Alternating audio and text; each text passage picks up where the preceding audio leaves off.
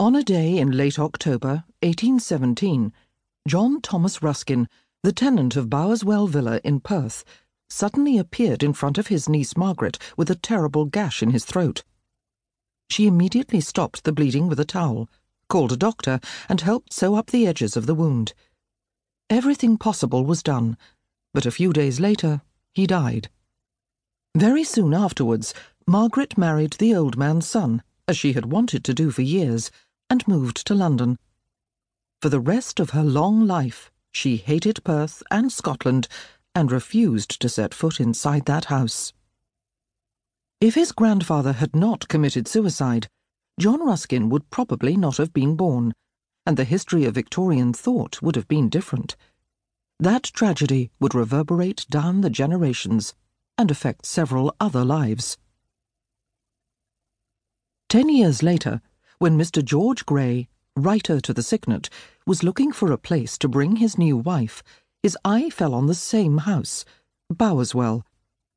Built in 1800, it stood a short way up the steep lane which runs up Kinnoull Hill, surrounded by tall trees and with an ancient well in the grounds.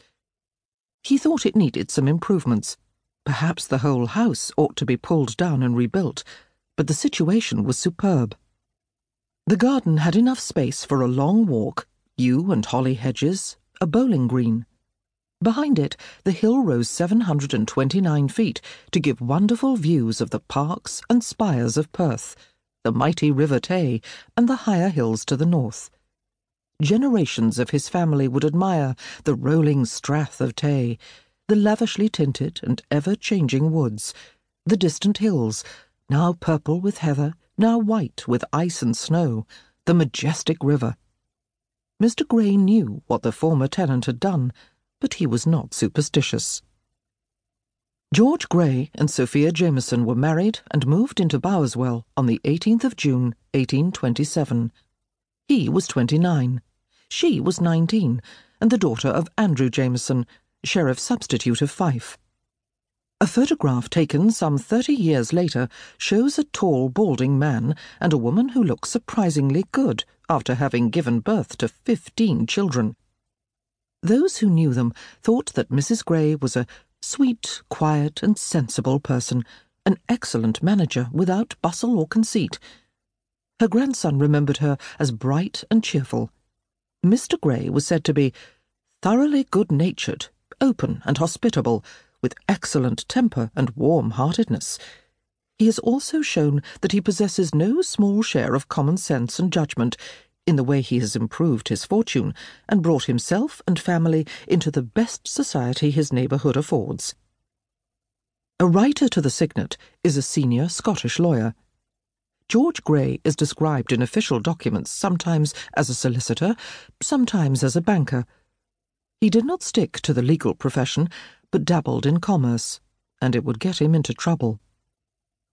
On the 7th of May, 1828, the couple's first child, Euphemia Chalmers Gray, was born in the bedroom where old Ruskin had died.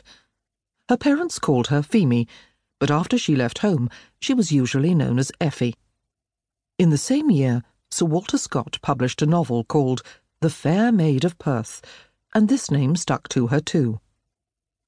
The town, which was the ancient capital of Scotland, had a population of about 20,000.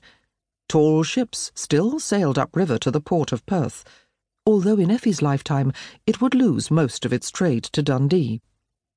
Weaving, dyeing, whisky, and salmon farming were the chief industries. The west bank of the Tay was lined with grand Georgian buildings, whose gardens ran down to the waterfront. The wynds and vennels where the workers lived were less visible. Seagulls swooped around the cobbled streets, and swans nested on the willow covered islands. Bowerswell is on the quieter east bank, about fifteen minutes' walk downhill and across the wide old bridge to the centre of town. Perth was, and is, a friendly place. It was also small enough for people to know every detail of their neighbours' lives. The Grays were a cultured, affluent, good natured family, highly respected in their circle and regular attendees at Kinnoull Parish Church. Effie's probable future seemed to be a quiet, small town life and marriage to a fellow Scot. However, she was less than two weeks old when she got involved with the Ruskins.